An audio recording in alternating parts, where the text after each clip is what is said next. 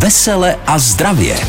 Vítejte v letošním posledním dílu Vesele a zdravě. My tím vlastně také uzavíráme první rok našeho pořadu. Přesně tak a doufám, že byl úspěšný ten rok. Že bychom to oslavili No zrovna alkoholem. si říkám, jestli si na to ťuknem, nebo jestli budeme abstinovat snad. O alkoholu bude vážení řeč, o tom, jaké účinky má na naše tělo, jak s ním bojovat, upozorníme i na některé problémy třeba v souvislosti s léky a tak podobně. A jeden vtípek na úvod, paní doktorko. Manželka. Už vím, co bych chtěla k narozeninám. Přeju si ten nový mobil. A manžel, a nemůžeš si přát něco splnitelnějšího? Manželka.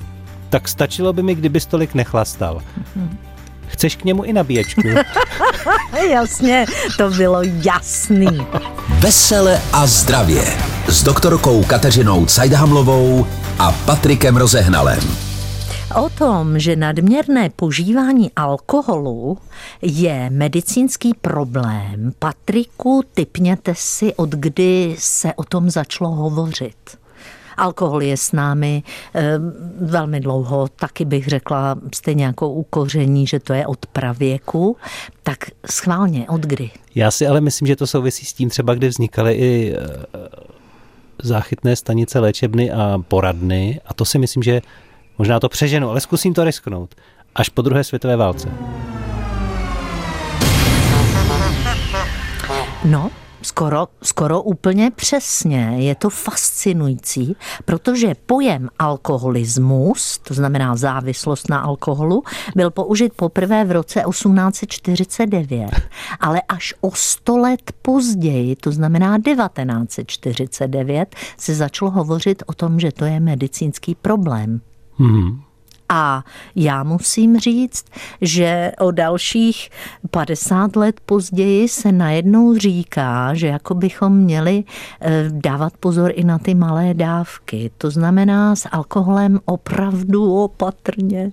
Chcete říct, že mnoho našich babiček, prababiček ještě říkalo, dědečku, já si dám po ránu takovou zdravotní stopičku a proto jsem v pohodě zdraví a dožil jsem se tolik let. Ani to ne? Ne, bohužel, poruchy, které působí alkohol, jsou spojené s přímým účinkem na centrální nervový systém, přičemž to, s čím dělá největší paseku, je dopamin, který nám zostřuje schopnost racionálních úvah a myšlení, noradrenalin, který nám dělá takovéto akorátní nastartování kardiovaskulárního systému. Alkohol způsobuje útlum serotoninu, což je překvapivé, protože my si myslíme, že pijeme na dobrou náladu, ale daní za to je potom šíleně špatná nálada dvojnásobně dlouhou dobu. A čím dřív začneme, tím hůř. Připomeňme si, to dnešní téma pořadu Veselé a zdravě. Ani tentokrát v našem pořadu nechybí básnička nebo verš od našeho posluchače Petra. Alkohol. Nejak divne žiju. Leč, co tam, to tam. Je mi fuk, co piju, hlavně, že se motám. Vesele a zdravě. Zajímá mě tedy, jaké jsou ty účinky toho alkoholu na naše tělo. Co je to vůbec to nejhorší, co na nás z alkoholu zapůsobí? Nebo projev, nebo c- čeho docílí alkohol? Je to báječná otázka. To, co dělá ty problémy, jsou metabolity alkoholu.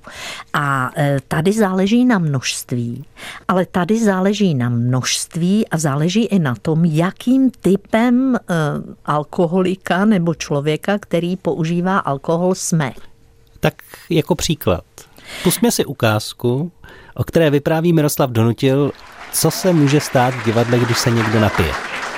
No a jak se tak bavili o těchto těch uměleckých problémech, jo, tak vůbec nezaregistrovali, že daleko nejhůř je na tom Cezar. Toho nemohli vůbec najít. Až ho našli úplně stuhlýho v šatně, tak za ním přišli a říkali, prosím tě, zvládneš to? A on řekl jenom, "Mm."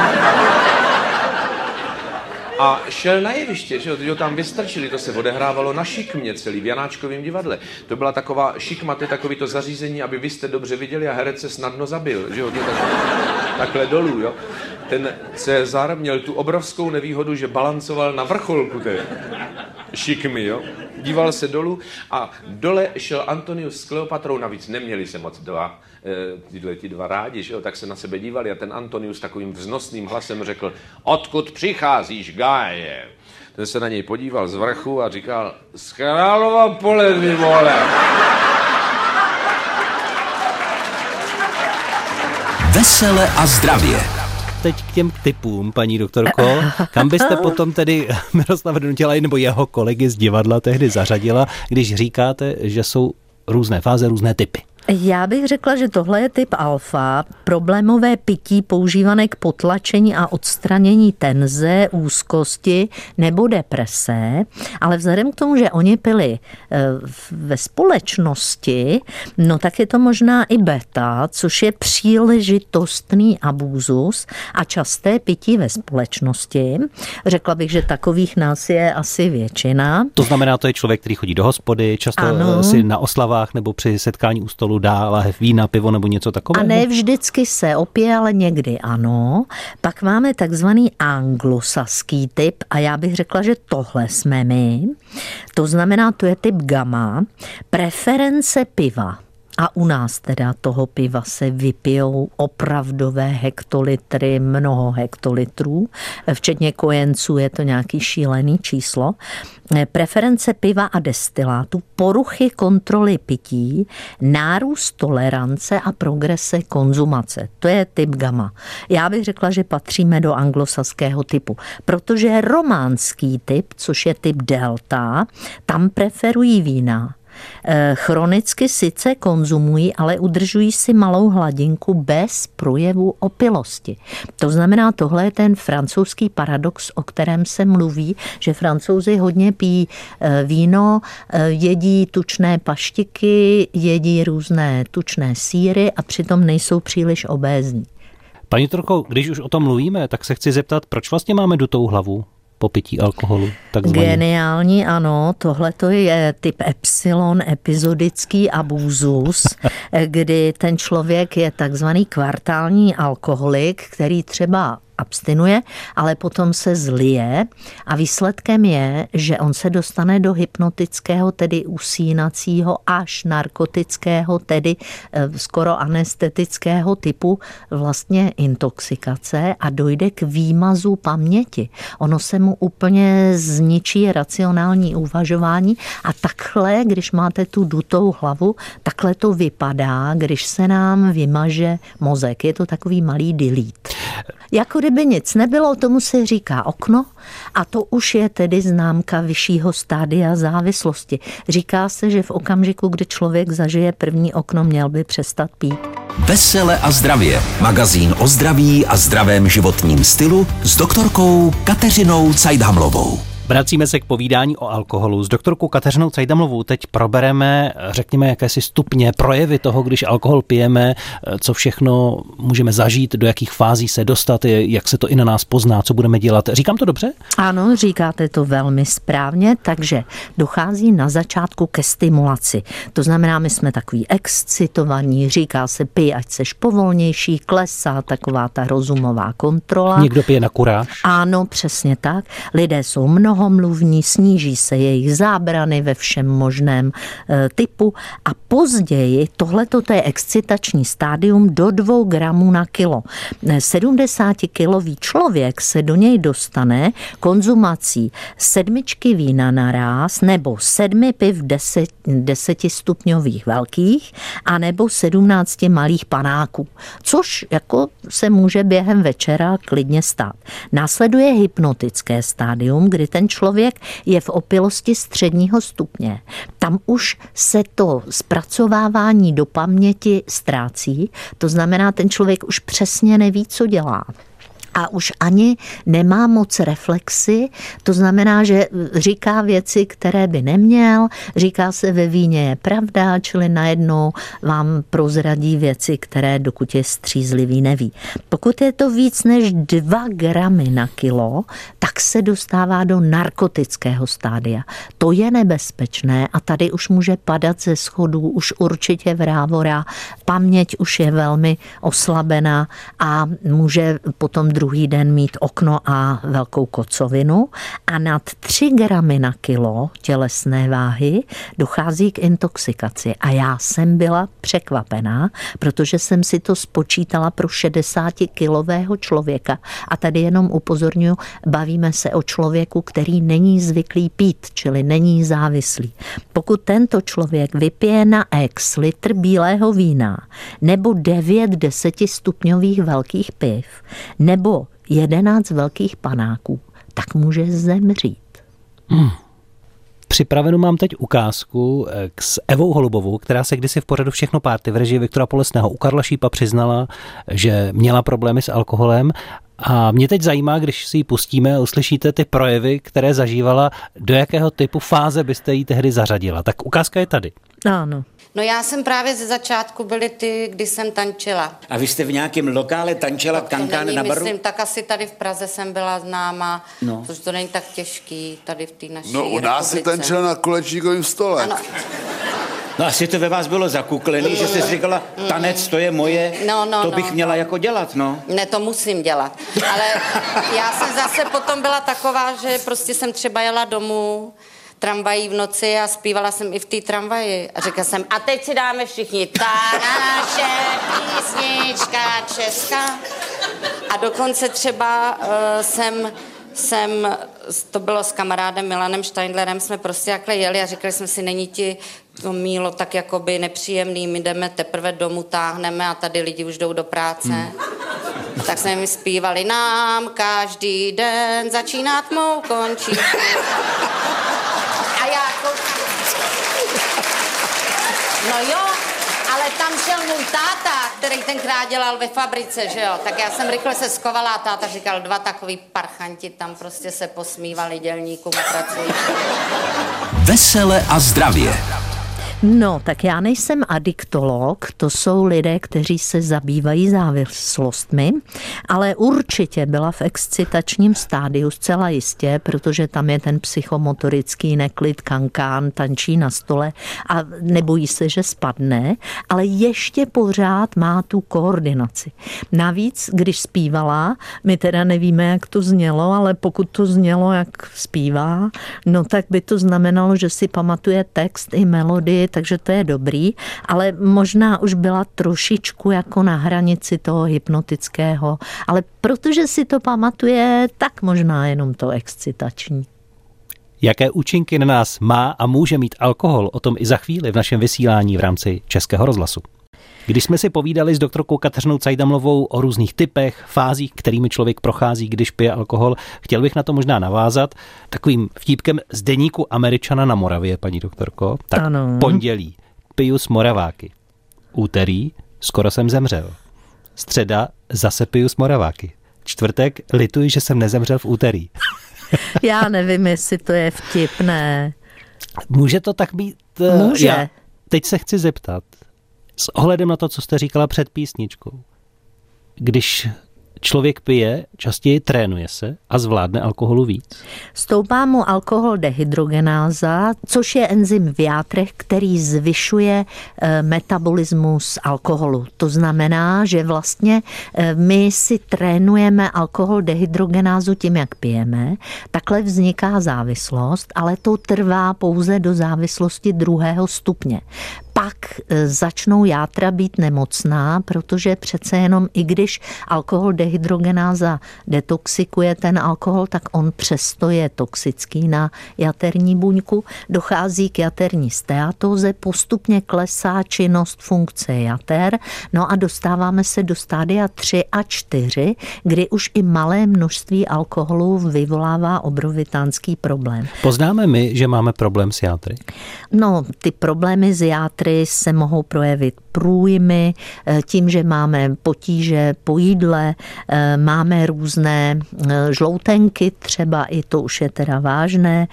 Pokud máme další problémy, tak to jsou problémy s žlázami z vnitřní sekrecí, trpí nadledviny, poškozuje se pankreas, mění se množství vitaminů v těle. Ale na sobě poznáme, já teď si úplně vymýšlím. Budeme víc žlutí, budou se nám třást ruce, budeme mít eh, teplotu, ty časté průjmy a řekneme si, a problém s játry? No tak vzhledem k tomu, že eh, předpokládám, že každý chodí pravidelně na eh, preventivní vyšetření, tak ten problém z játry pozná dřív laboratoř než my.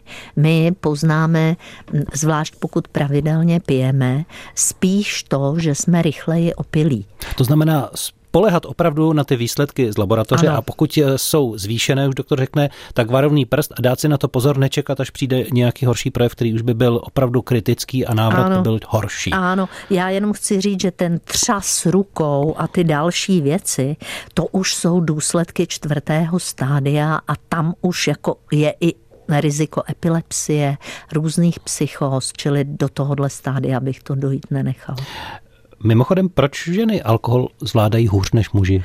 No, tak eh, my máme větší množství tukové tkáně a máme menší množství aktivní hmoty. To znamená, my ta játra máme menší, alkohol dehydrogenázy máme tudíž méně a tudíž se opijeme s nás. A proč má někdo těžké stavy? Je útočnější eh, nebo dokonce třeba zažívá i ty pocity potom na zvracení a jiný to zas nemá. Byť vypije třeba stejné množství alkoholu nebo má i častou konzumaci tam záleží opravdu na tom, jestli ten, ten člověk má v anamnéze časté pití, tam bude trošku trénovanější a může mít ty příznaky menší. Říká se, že v těch časných stádiích, pokud máme alkoholiky v anamnéze, to znamená někdo z našich přímých příbuzných, rodiče, dědečci, babičky, byli těžkými alkoholiky nebo měli nějakou psychiatrickou diagnózu, tak si na alkohol musíme dávat větší pozor, protože u nás vzniká snáze závislost závislost. Ten problém je, že člověk, který tyhle geny má, tak on se opije pomaleji, to znamená zbytek společnosti už jsou opilí, už nemají zábrany, on ty zábrany stále ještě má,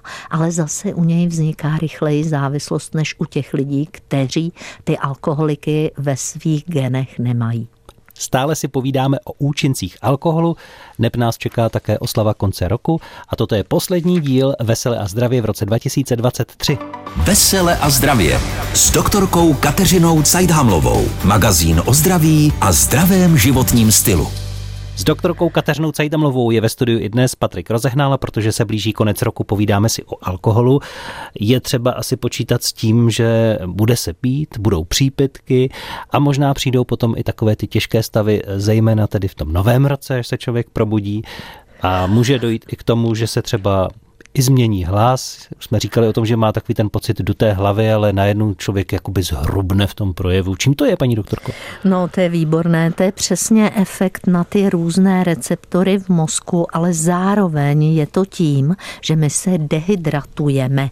To znamená, alkohol vede eh, k tomu, že celý systém se snaží se ho zbavit, čili se zvyšuje funkce jater, ale i ledvin.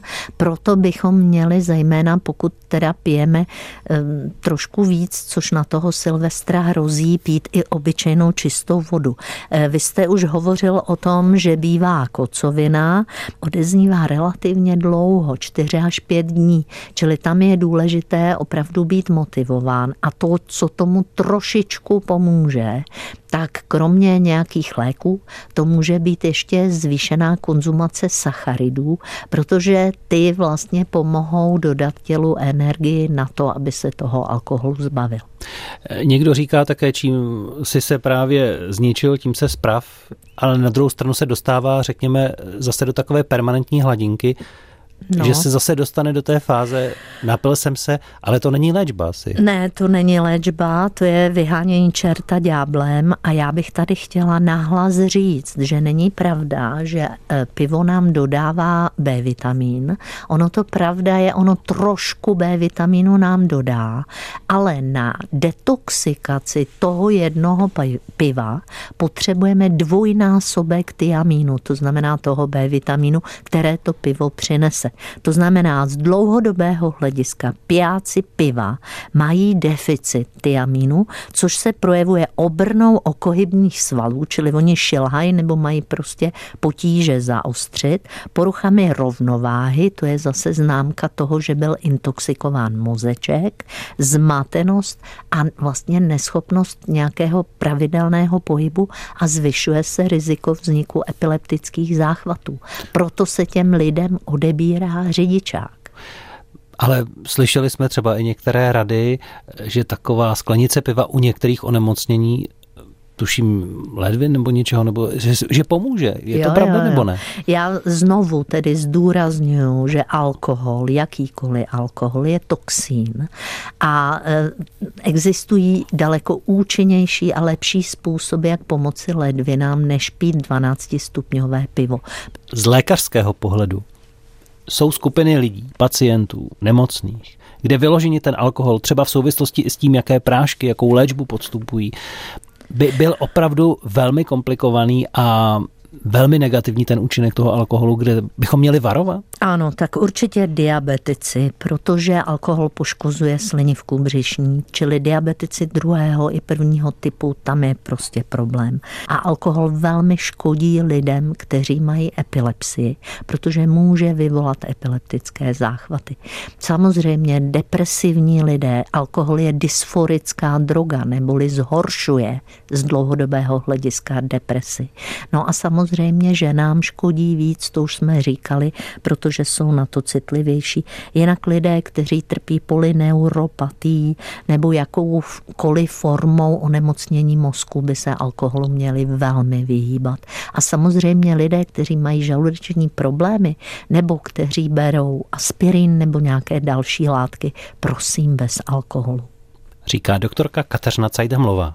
A protože do Silvestra zbývají v podstatě už jenom dva dny, tak budeme mluvit i o tom, jak se na něj připravit. Vesele a zdravě.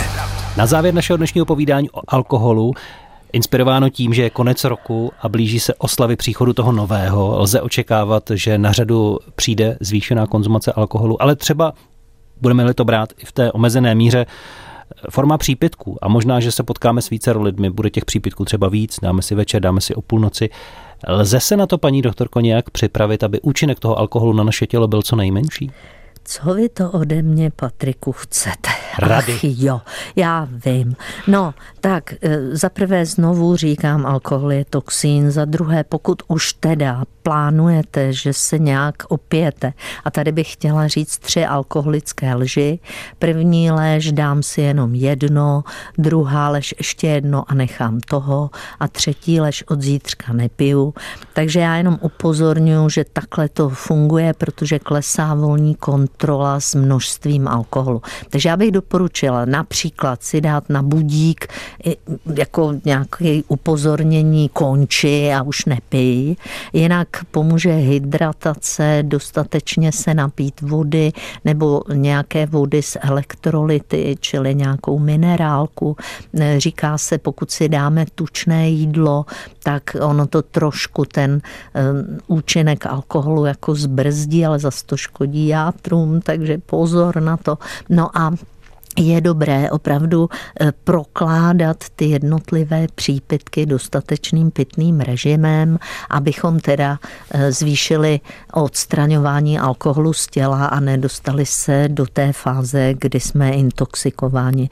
Jinak samozřejmě lidé, kteří jsou nemocní, tak většinou dělají to, že vysadí ty léky, které se s tím alkoholem špatně kombinují, takže z jednoho zla udělají dvě zla, takže bych doporučila, aby to jako nedělali, ale mezi braním léků a tím alkoholem udělali nějakou pauzu dostatečně pitně se hydratovali a zkusili prostě to nepřehánět. No. Tolik rady paní doktorky a na závěr ještě některá zajímavá fakta, která jsem o alkoholu našel. Jestli s nimi budete souhlasit, anebo vysvětlíte proč, anebo řeknete kravinka na Dobrá, pojďme na to.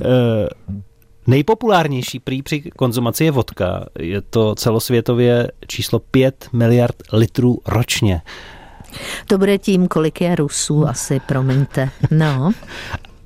Až 31% rokových hvězd zemře na následky požívání alkoholu a drog. Čím to asi je?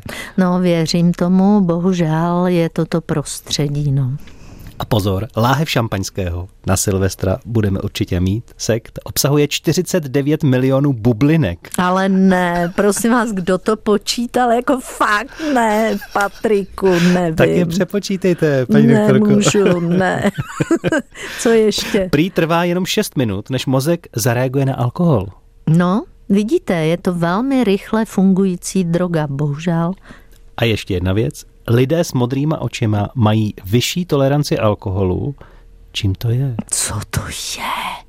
To teda fakt nevím. Zdroj, Patriku, zdroj, zdroj, tři nezávislé zdroje, nějakou kontrolovanou populační studii, tohle je příšerný. Ach jo. Ano, tak to ze svého odborného pohledu to vždycky bude brát i v roce 2024 doktorka Kateřina Cajdhamlová, se kterou slibujeme, že se s vámi budeme potkávat a budeme vám radit s vašimi zdravotními problémy i v tom příštím novém roce. Tak ten vstup do toho nového zvládněte ve zdraví v pohodě a nepřeháníte to s alkoholem. To jsou moudrá slova, Patriku. Naschledanou. V novém roce. Vesele a zdravě s doktorkou Kateřinou Cajdhamlovou a Patrikem Rozehnalem.